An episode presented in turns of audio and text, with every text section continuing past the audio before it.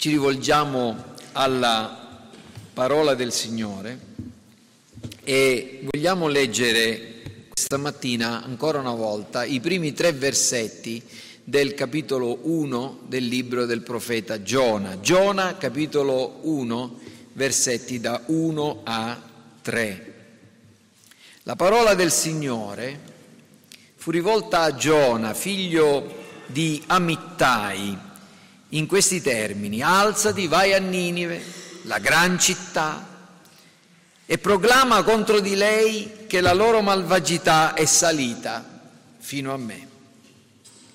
Ma Giona si mise in viaggio per fuggire a Tarsis, lontano dalla presenza del Signore, scese a Iafo, dove incontrò una nave diretta a Tarsis, e pagato il prezzo del suo viaggio si imbarcò per andare con loro a Tarsis, lontano dalla presenza del Signore.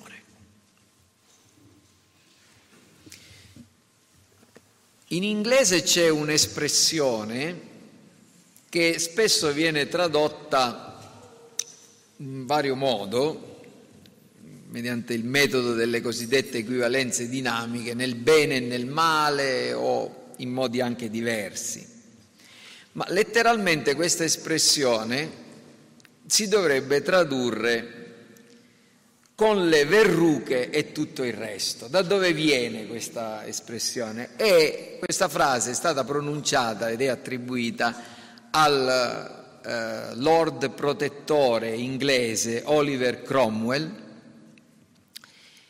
che eh, quando un famoso e importante pittore del suo tempo, ritrattista del suo tempo, che si chiamava Samuel Cooper, voleva fare un ritratto della sua faccia, della sua persona, gli disse proprio così, dipingimi warts and all, che significa letteralmente con le verruche e tutto il resto, perché Oliver Cromwell aveva una grossa verruca sul sopracciglio destro e anche altri difetti nella sua faccia. Cioè, gli ha detto, mi devi fare così come sono, non voglio una, un dipinto photoshoppato eh, in cui mi elimini i difetti.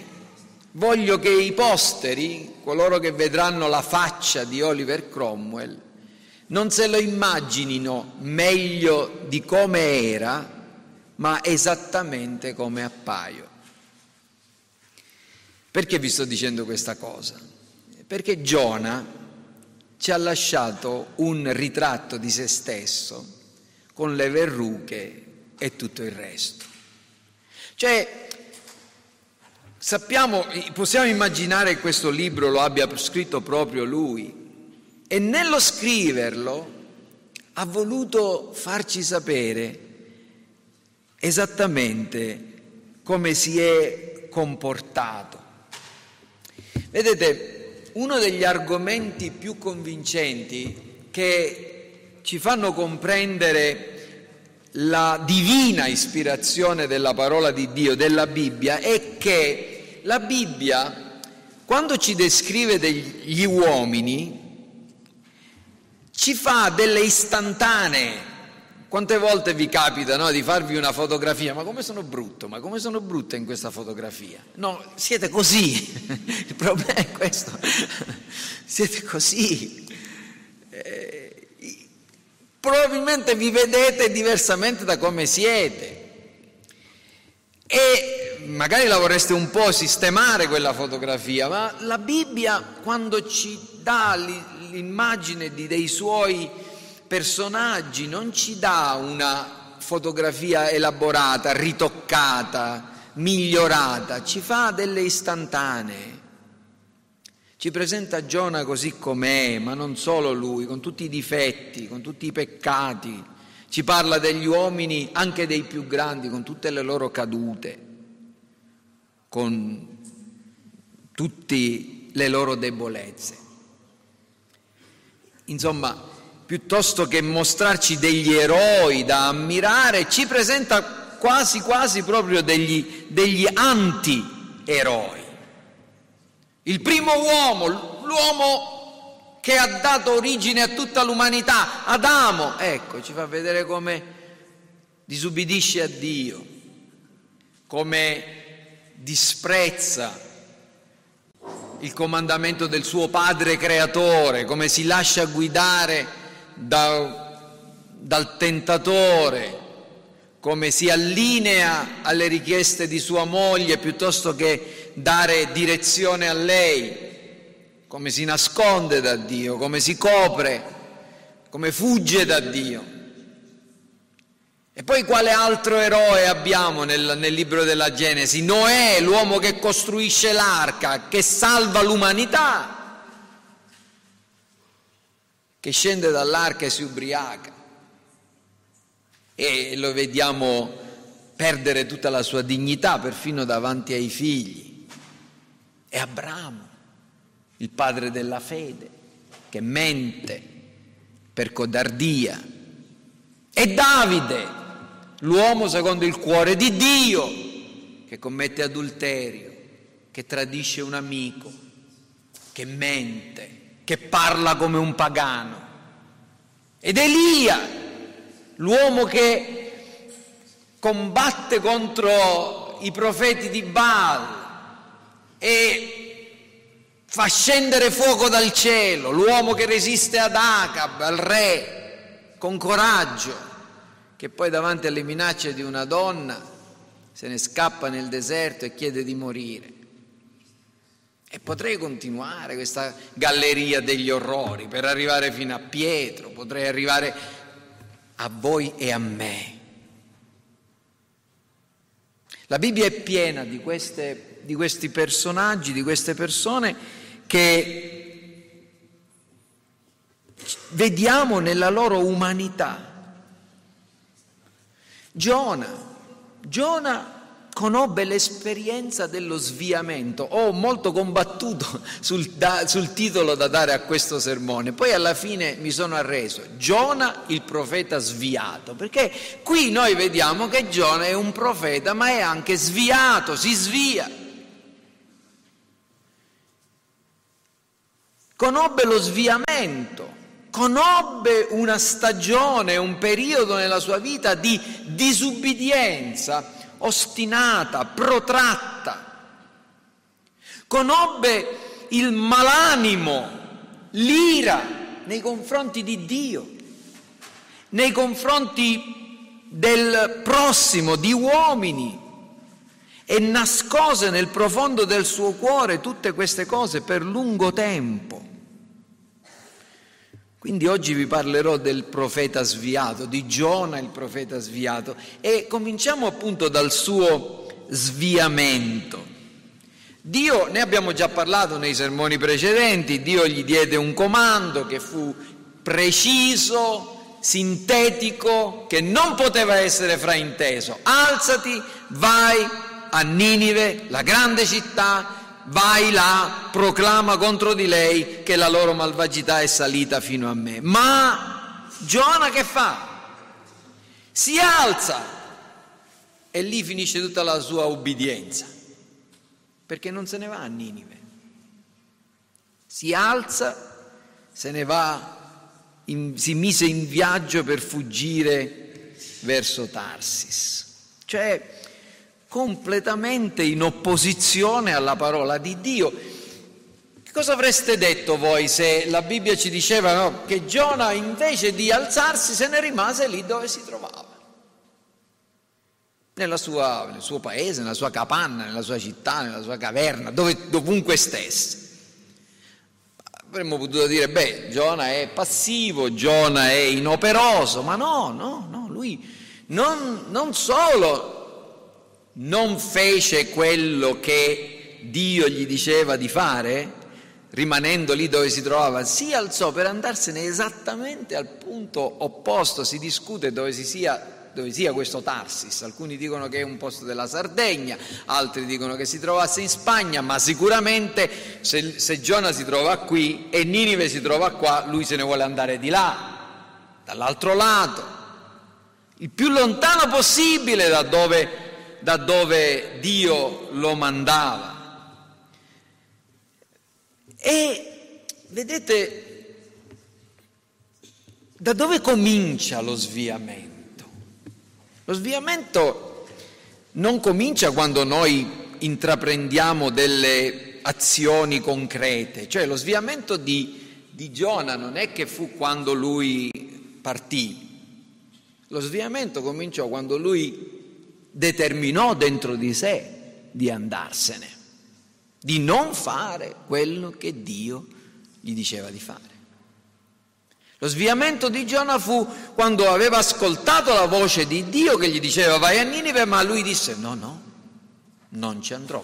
Quanto tempo rimase in questo stato? Non lo sappiamo.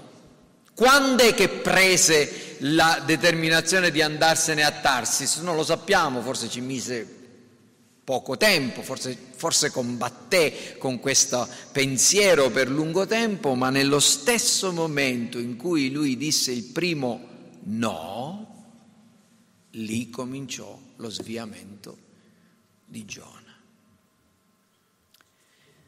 La disubbidienza e lo sviamento cominciano sempre nelle nostre intenzioni, nella nostra indisponibilità a fare quello che Dio ci chiede di fare e nella nostra disponibilità a fare il suo contrario.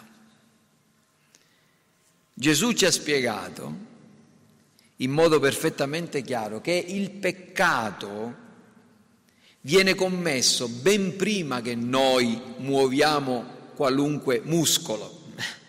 Gesù ha detto, no, vi è stato detto non commettere adulterio, ma io vi dico che chiunque avrà guardato una donna per desiderarla ha già commesso adulterio. Vi è stato detto non uccidere, io vi dico se voi odiate il vostro prossimo, se voi parlate male del vostro prossimo, se voi lo calunniate, è come se l'aveste ucciso. Quindi Giona ha questa disubbidienza attiva. Non solo, poi ci dice anche che si alzò, si mise in viaggio per fuggire a Tarsis, lontano dalla presenza del Signore. Che cosa vuol dire? Forse che Giona pensava che ci si può sfuggire da Dio. Abbiamo letto il Salmo 139 e Giona certamente sapeva che Dio è dovunque. Lo vediamo, lo vedremo dopo, no? quando si trova in mezzo al mare Dio è dovunque, non si può fuggire da Lui, non si può andare in cielo, non si può andare nel soggiorno dei morti, non si può andare all'estremità del mondo lontano dalla sua presenza. Che cosa vuol dire andare lontano dalla presenza del Signore? È un'espressione che troviamo nella scrittura che viene utilizzata nel caso di Caino, per esempio, che se ne andò lontano dalla presenza del Signore e, se, e, la troviamo anche nel secondo libro dei Re, al capitolo 24, il versetto 20, dove si parla del re Ezechia e, e che fece il male insieme al popolo e che il Signore, la, la, la malvagità di Israele giunse così a tal punto che Dio li scacciò dalla sua presenza. Che vuol dire? Li mandò via dalla terra di Israele, da dove c'era il Tempio, da dove Dio veniva adorato, da dove c'erano delle cose, delle persone, delle situazioni che ricordavano, che riportano alla mente che c'è un Dio e, che, e chi è questo Dio. Andare via dalla presenza del Signore, quindi per Giona significò andarsene, lasciare il suo paese, lasciare il luogo dove Dio veniva adorato, nel, secondo il modo in cui Dio aveva stabilito. Come il figlio prodigo, vi ricordate la parabola del figlio prodigo, Luca capitolo 15? Che fece questo giovane? Non solo non volle stare nella casa del padre, ma se ne andò in un paese lontano. non se ne andò al paese successivo, non se ne andò, che so, a vivere a pochi metri o chilometri da casa del padre, perché voleva cancellare tutto dalla sua mente, dai suoi occhi, tutte le cose che potevano ricordargli la sua identità, la sua origine, il suo padre e nel caso di Giona il suo Dio e, suo, e i suoi comandamenti.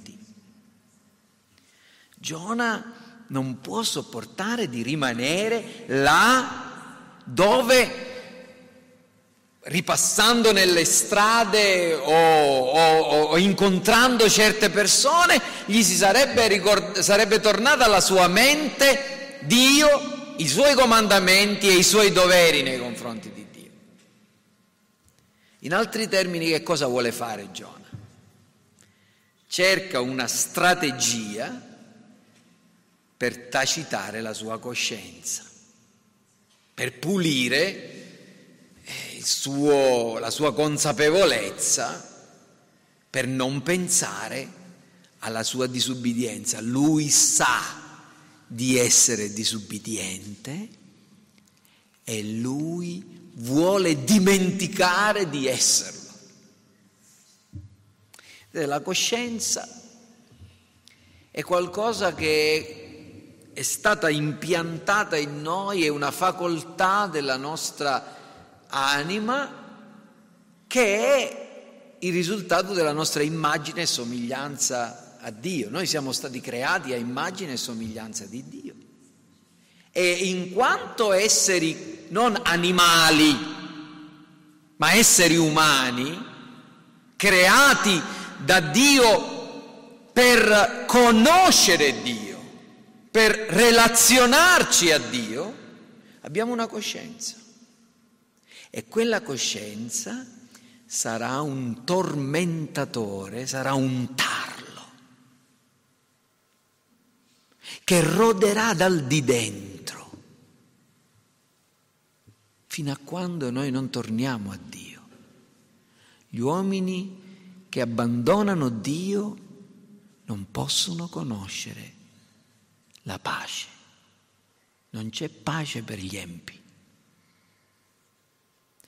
perché gli uomini che se ne stanno lontani da Dio saranno sempre, a volte a intermittenza, a volte più fortemente, a volte di meno, tormentati dal, nella loro coscienza e cercheranno di trovare qualunque stratagemma per tacitare, per sopprimere, per soffocare, per silenziare la propria coscienza. Questo è quello che fa Giona. Se ne va dalla terra di Israele, da Gerusalemme, dal Tempio, da, da, da, dalla sinagoga, dovunque insomma ci si, si parli di Dio, il più lontano possibile. E dove se ne va? A Tarsis a Tarsis, a Tarsis, l'avete visto? In un solo versetto, terzo, versetto 3, tre volte ci viene detto che si levò per fuggire a Tarsis, scese a Iafo dove trovò una nave diretta a Tarsis, pagate il biglietto del suo viaggio se ne andò a Tarsis. Cioè, vabbè, l'abbiamo capito, te ne volevi andare a Tarsis, ma viene ripetuto tre volte per farci comprendere che diventò una sorta di, di ossessione nella sua mente c'era ancora la parola di Dio che diceva Ninive, Ninive, Ninive. E lui, Tarsis, Tarsis, Tarsis.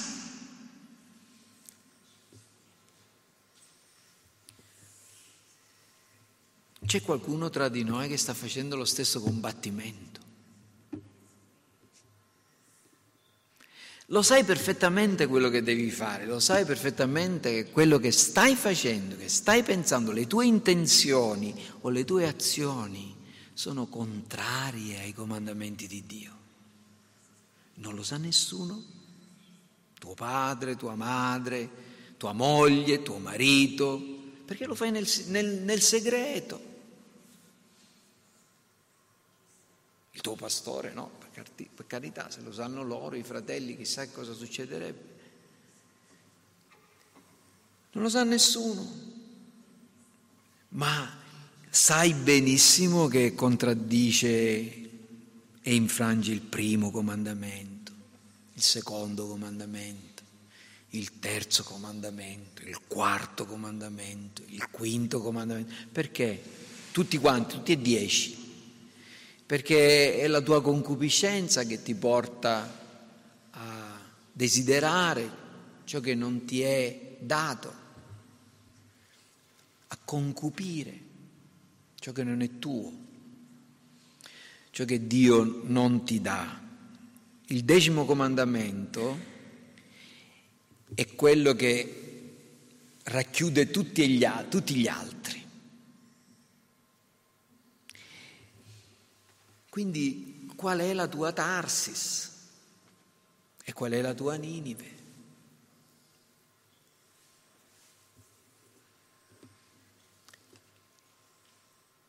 C'è un'altra cosa che questo testo ci fa riflettere ed è ma perché Giona ha fatto tutto questo? Vi siete immaginati? Cioè, ve la siete posta questa domanda? Ma come? Giona non è che, vedete, Giona non è un empio, Giona non è un uomo malvagio, Giona è un profeta di Dio, Giona è stato chiamato al ministero, Giona è un predicatore, Giona è un uomo Dio, del quale Dio si è usato per fare una profezia che si è realizzata, una bella profezia, una buona profezia. Com'è che può perdere la testa così un uomo di Dio come Giona? Perché si comportò così? Quale ragione poté mai avere per compiere una tale azione? Quale radice velenosa risiedeva nel suo cuore da portarlo a produrre un frutto così malvagio da sviarsi? Ci sono varie ipotesi e commentatori dinanzi ai quali io mi tolgo tanto di cappello, come per esempio Calvino, Hugh Martin, un commentatore del 1800, ma che ha scritto un bellissimo commentario su, su Giona, eh, secondo me sono un po' troppo generosi con Giona. Per esempio, eh, alcuni hanno pensato che, Calvino è questo, eh, dice questo, che Giona se ne andò uh, no, disubbidì perché pensava all'onore di Dio, no? Ecco, se io vado là, predico che, che Dio distruggerà Ninive, poi Dio è misericordioso, non la distrugge, il suo nome sarà disonorato. Che Dio è questo che dice una cosa e poi ne fa un'altra?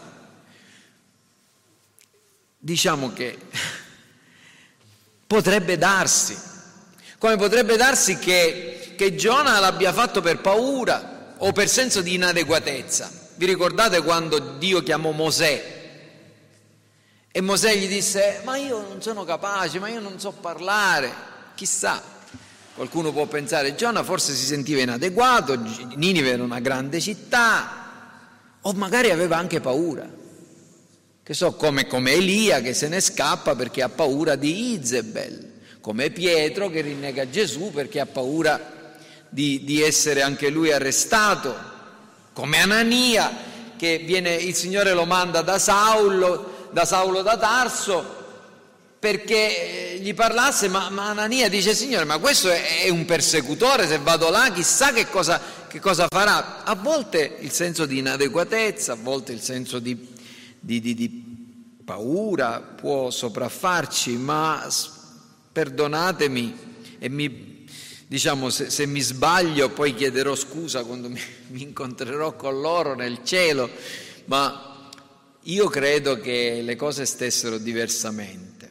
Queste ipotesi mi sembrano un po' troppo generose nei confronti di Giona. Perché? Perché Giona stesso ci dice perché non è andato a Ninive. Infatti nel quarto capitolo, dopo che succede tutto, insomma io non credo che vi sto spoilerando il libro di Giona perché voi lo conoscete bene, insomma, no? come va a finire, Giona poi non ci va, eh? poi alla fine Dio lo porta lì e predica e, e Ninive si converte e Giona Guardate cosa dice, ne provò gran dispiacere, fu irritato e allora pregò e disse, oh Signore, non era forse questo che io dicevo mentre ero ancora nel mio paese? Per questo, perciò mi affrettai a fuggire a Tarsis, sapevo che sei un Dio misericordioso, pietoso, lento all'ira, di grande bontà, che ti penti del male minacciato, perciò, eccetera. Ecco. Giona ci dice perché, perché se ne va via. Lui conosceva Dio, conosceva che Dio è buono, è misericordioso, conosceva che Dio è un Dio che nel, della, nel suo caso aveva già fatto del bene a persone che meritavano la sua ira in particolar modo Israele. Dio non tratta, è un Dio di grazia, di misericordia, che non tratta i colpevoli come meritano, fa grazia. Ed evidentemente lui sospettava che le cose potessero andare a finire in quel modo. Insomma, da una parte, come dicevo, la conoscenza che aveva di Dio e dall'altra parte l'odio che aveva nei confronti dei niniviti, cioè il suo esclusivismo giudaico che custodiva nel suo cuore carnale, esplodono quando vede che i niniviti sono risparmiati e che l'opportunità di vedere i nemici di Israele distrutti da Dio sfuma in seguito al suo ministero. Ecco la ragione per cui Giona non ubbidisce. Da una parte la conoscenza che ha di Dio, da un'altra parte l'applicazione sbagliata di questa conoscenza. Molte volte voi pensate che questo è uno dei grandi pericoli dei cristiani. Noi possiamo avere una buona conoscenza di Dio, ma applicarla in modo erroneo. Noi possiamo per esempio avere una buona conoscenza di Dio riguardo alle, alle sue richieste, ma pensiamo nel campo morale. E sapere che le persone che vivono nella, in qualunque tipo di promiscuità sono dei peccatori davanti a Dio, ma questo ci autorizza a trattarli male, a offenderli, a discriminarli a odiarli, a mandarli all'inferno. Questo era quello, esattamente il peccato di Giona. Giona conosceva Dio, la sua santità, la sua misericordia, la sua bontà, ma allo stesso tempo coltivava e custodiva l'odio nei confronti di uomini che sono creati a immagine e somiglianza di Dio, pur peccatori pur pagani, pur ribelli, pur ingiusti.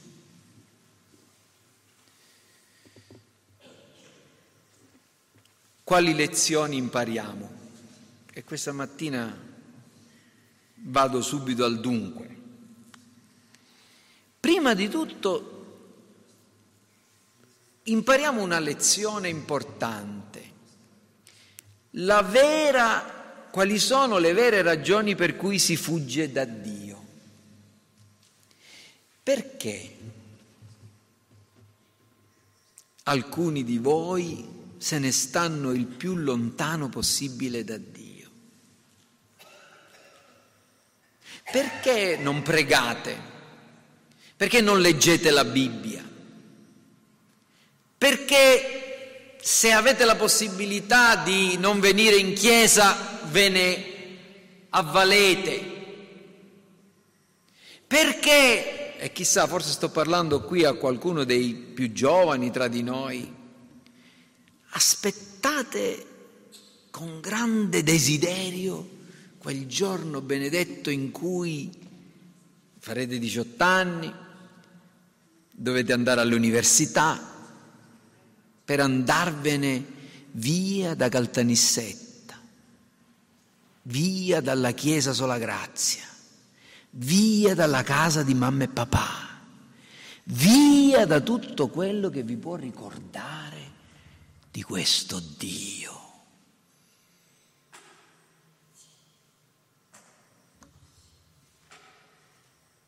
Perché? Perché è, qualcuno di voi è qui presente, ma la vostra mente si trova in Nuova Zelanda o in Alaska o chissà dove. Perché vi distraete? Perché non cantate a volte? Perché? Perché tutte queste cose attirano la vostra anima verso Dio, ma voi volete andare non a Ninive, Tarsis.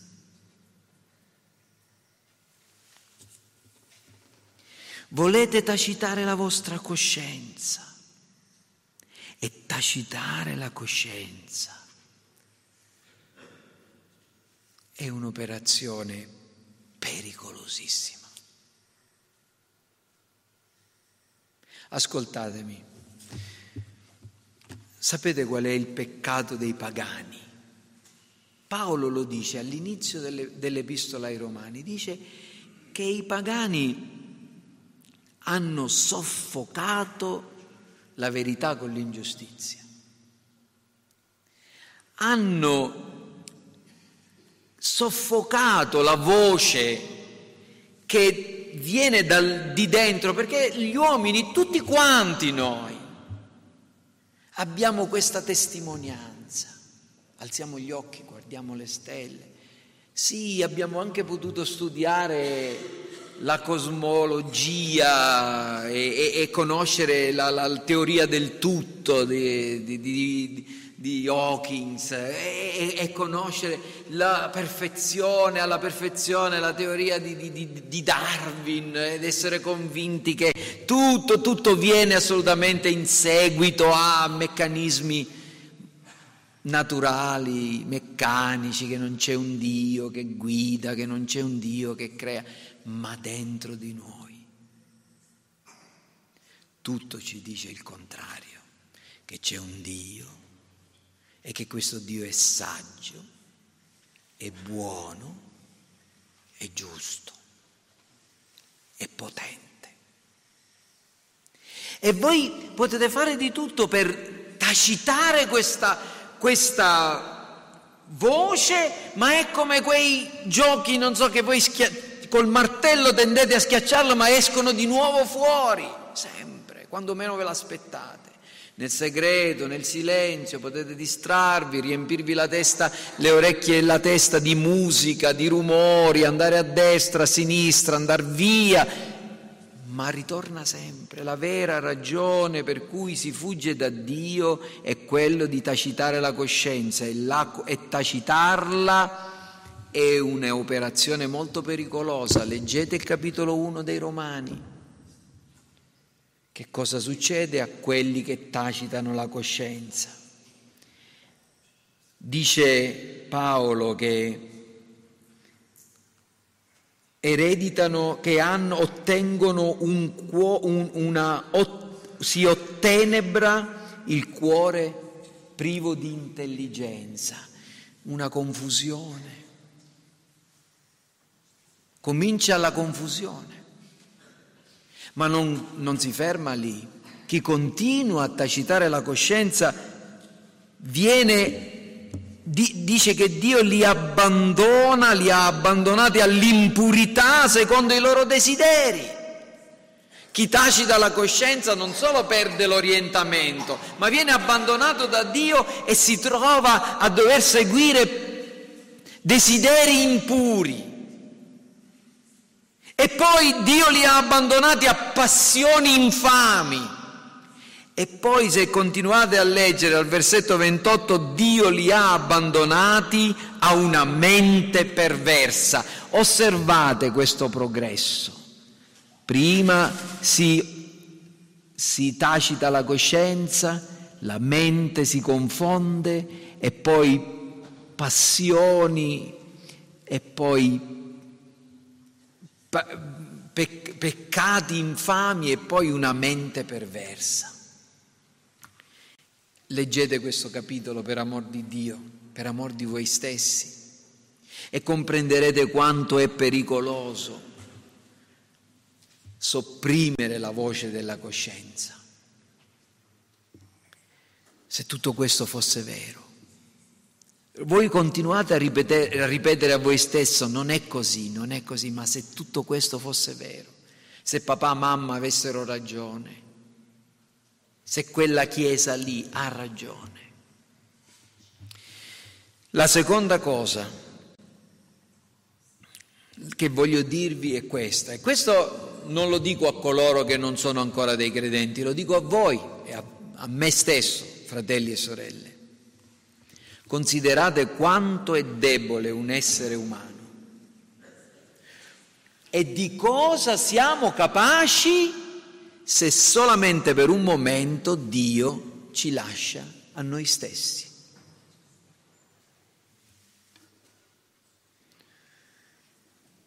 Giona è capace di una prolungata disubbidienza, come anche Davide, come anche Pietro. Sebbene Giona non è un empio, non è un malvagio, ma se Dio distoglie da noi lo sguardo un solo momento, se Dio ci lascia in preda alle nostre convinzioni, alle nostre passioni, noi non siamo altro che miseria e debolezza. E siamo capaci di compiere e di commettere qualunque peccato compresi quelli che odiamo di più e che pensiamo che non commetteremo mai. Chi sta in piedi badi di non cadere.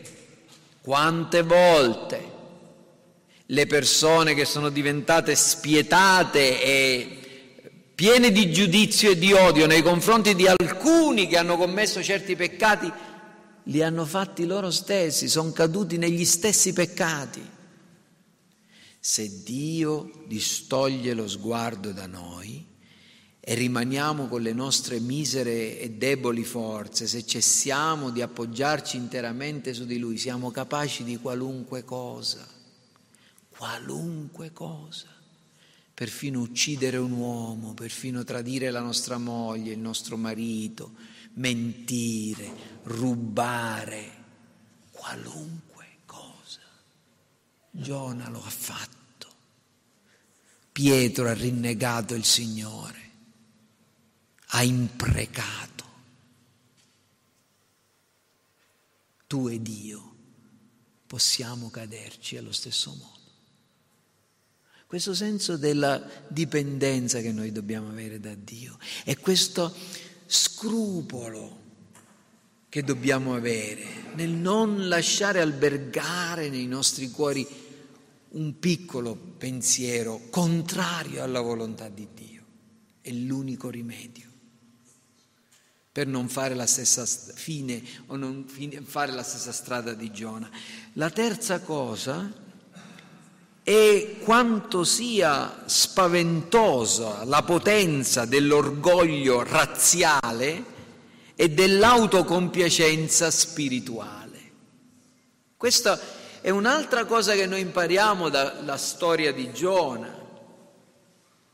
Sentirsi migliori degli altri. E vedete, io è molto facile no? dire l'orgoglio razziale. Noi non siamo razzisti. A noi, tra di noi sono benvenuti gli argentini, sono, son venuti i nigeriani, benvenuti eh, i brasiliani, benvenuti gli albanesi, benvenuti i rumeni, benvenuti chiunque. Noi non siamo razzisti, eh, non siamo razzisti, no, non lo siamo. Ma l'orgoglio razziale in tanti cristiani evangelici, perché no, riformati, diventa autocompiacenza spirituale. Noi siamo quelli che hanno capito meglio la Bibbia, noi siamo quelli che abbiamo la confessione di fede battista del 1689, noi siamo quelli che siamo riformati, noi siamo quelli che, noi siamo quelli che siamo migliori degli altri. Vergognati di un tale pensiero, tu non sei migliore di nessun altro, tu sei debole come Giona e se sei meno corrotto, se no oggi non sei tra le strade a ubriacarti o a prostituirti o andare dalle prostitute, è solo per una, sola, solo per una ragione, Dio ha avuto misericordia di te e di me. Tu ed io non siamo di qualità maggiore o migliore, non, non, non, non siamo più intelligenti degli altri, non siamo più spirituali degli altri.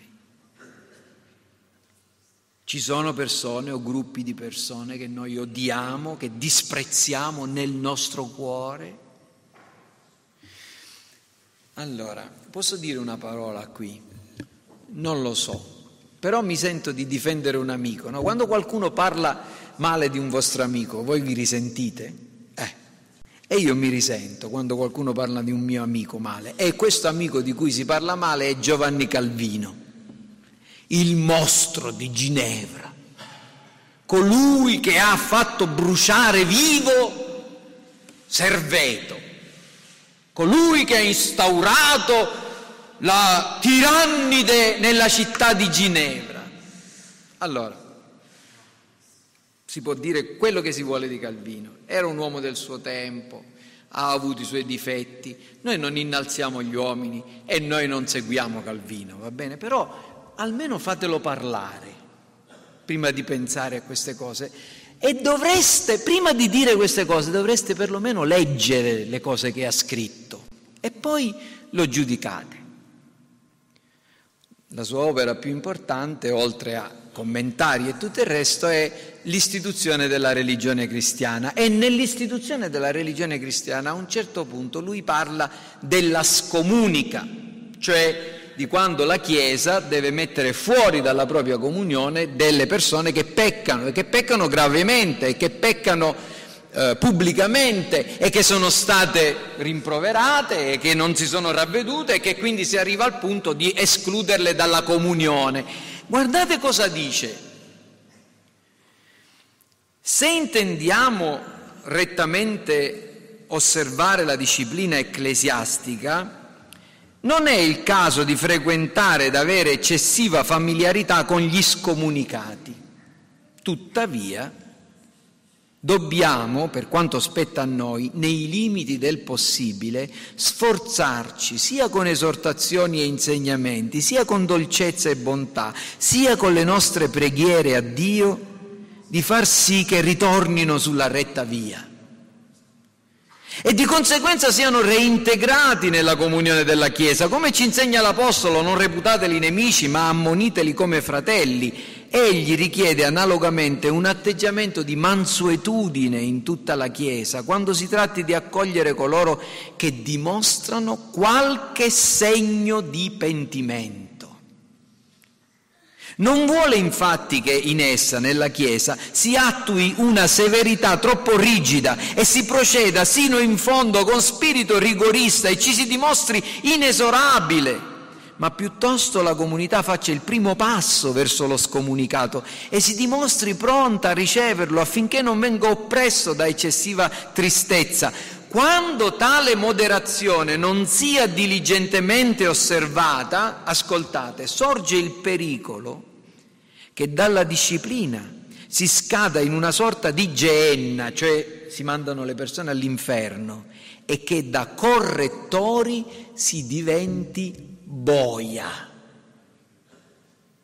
La Chiesa non esprime mai definitivamente giudizi intorno alla salvezza o alla perdizione di una persona, va bene? La Chiesa esprime giudizi riguardo all'accoglienza al proprio interno o all'esclusione Ma quella Chiesa che pensa, quella Chiesa locale, che pensa di essere la Chiesa universale, è essa stessa una Chiesa eretica.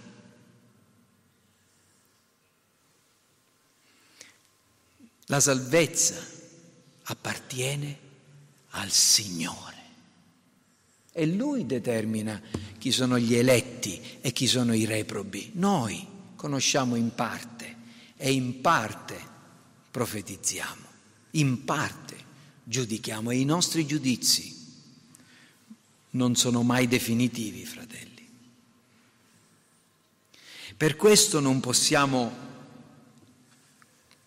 coltivare questa autocompiacenza spirituale.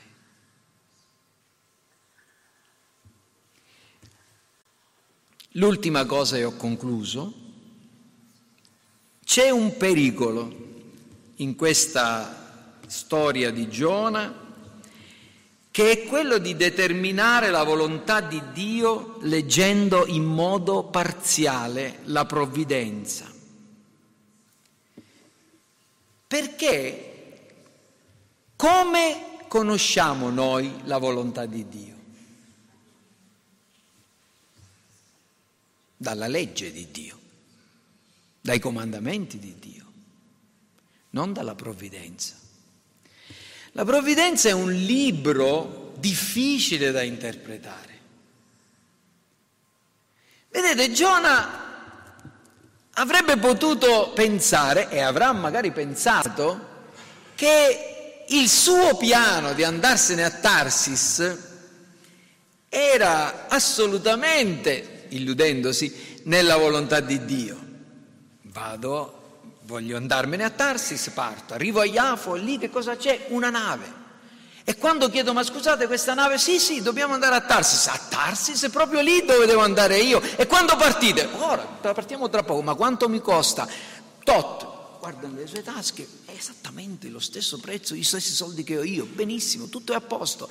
Allora me ne vado a Tarsis e prendo la nave e, e partiamo. Dio è con me, Dio sta favorendo il mio viaggio, Dio mi ha aperto una porta, sì, una porta verso il baratro.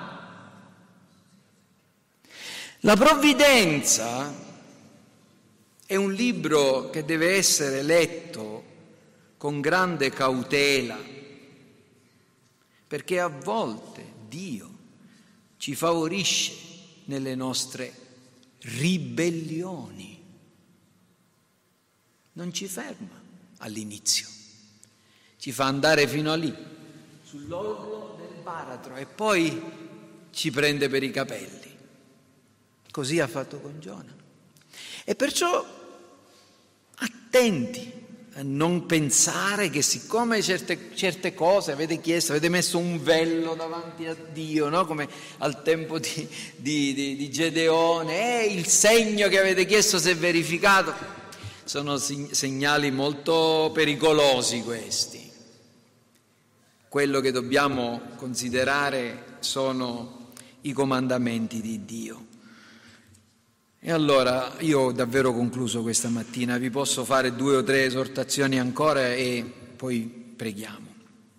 Vi posso chiedere, posso permettermi di chiedervi di fare attenzione e di vigilare su ogni principio di sviamento che potete osservare nel vostro cuore. Lo sviamento, i grandi sviamenti, i grandi peccati si iniziano sempre da cose piccole ed è una cosa piccola che viene tollerata, è una piccola menzogna, è piccola, un piccolo segreto, è una piccola ribellione, è una piccola ipocrisia che ci apre la porta verso cose molto più gravi e molto più grandi. Guardate, qualunque piccolo principio di sviamento. Posso permettermi di chiedervi di essere profondamente sinceri nei confronti di Dio e della Chiesa riguardo alle vostre tentazioni, alle vostre cadute e di non rimanere nell'isolamento, non rimanete, non nascondete vostri le vostre verruche. Perché se le nascondete, come si fa con la polvere che si mette sotto al tappeto, prima o poi tutto esploderà. E quando, diceva, credo che fosse stato Machiavelli a dirlo, che una sedizione, una ribellione, all'inizio, quando è proprio all'inizio, è difficile da identificarsi, ma facile a sopprimere. Quando invece cresce, è facile da vedersi, ma è difficile da sopprimere. Se vi nascondete davanti ai fratelli, se nascondete la polvere sotto il tappeto, insomma, eh, prima o poi quel, quel tappeto si vedrà una gobba e qualcuno dirà ma che cosa c'è là sotto? E dovrete confessare necessariamente perché esploderà in un modo o in un altro. Si dice che c'era, non lo so che era, chi era, Niccolò Carosio, un famosissimo commentatore, quando non c'era la televisione lo faceva per radio, no? che era sempre molto entusiasta, soprattutto per, per, le, per le squadre per cui tifava, e diceva che erano sempre all'attacco e mentre descriveva un'azione all'attacco poi ha dovuto dire che la squadra avversaria aveva fatto il gol. E dici, com'è possibile? Quello era l'attacco e la squadra avversaria fa il gol. Perché tante volte noi facciamo così, noi vogliamo avere un, una bella faccia davanti agli altri e non, non, non, non, ammettiamo che stiamo in difficoltà, ma se lo ammettiamo e chiediamo aiuto, magari possiamo evitare di, di, di, di, crollare certi matrimoni, alcuni nelle, nelle, chiese a un certo punto Tizio e hanno divorziato, ma com'è? Erano così contenti, così felici, stavano insieme? No, quel matrimonio era distrutto dalle fondamenta e non è stato riparato quando si poteva e poi è crollato.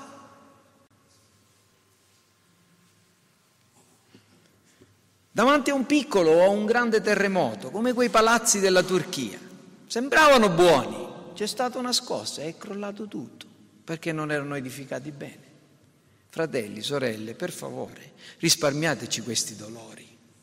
Siate sinceri. Da parte nostra vi possiamo dire non vi giudicheremo perché ciascuno di noi ha i propri problemi.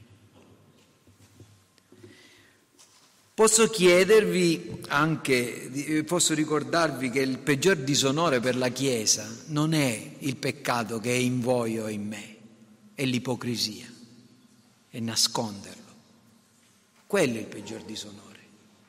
Il peccato confessato è un peccato perdonato, il peccato nascosto è un peccato che disonora Dio. Posso chiedervi di esaminare a fondo le vostre vie e vedere dove siete diretti e scoprire se c'è qualche controversia aperta con Dio e a, qualun- a qualunque livello, una pur minima contraddizione della parola di Dio, di ciò che è vero, giusto, santo, onesto, puro.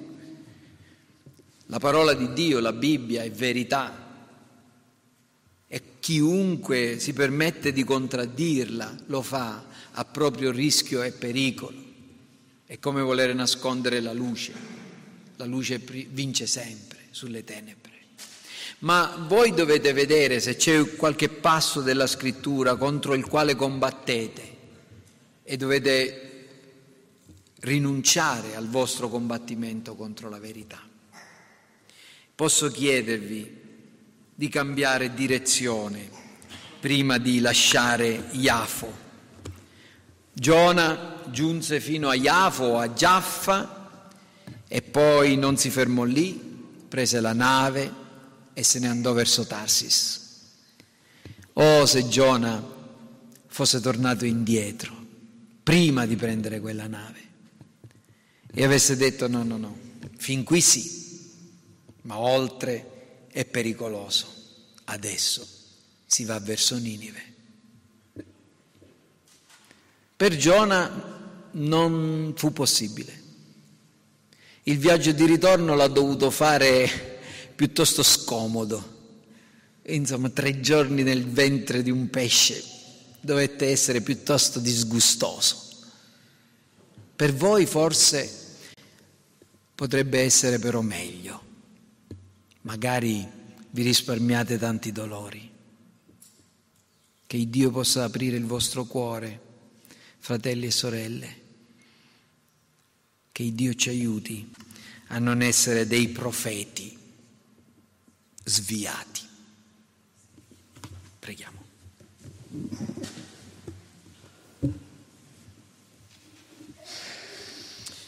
Signore Dio nostro, noi veniamo a te ringraziandoti per la tua parola di verità.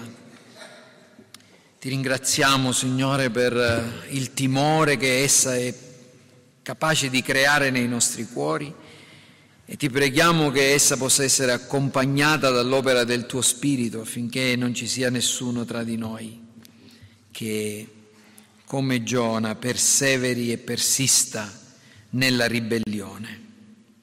Ti ringraziamo, Signore, perché tu sei un Dio misericordioso, perché tu sei un Dio lento all'ira, perché tu sei un Dio pietoso e di grande bontà e ti ringraziamo, Signore, perché proprio per questa ragione noi stessi siamo stati salvati e per questa ragione tu continuerai a salvare altri uomini e donne che al momento sono ancora nei loro peccati.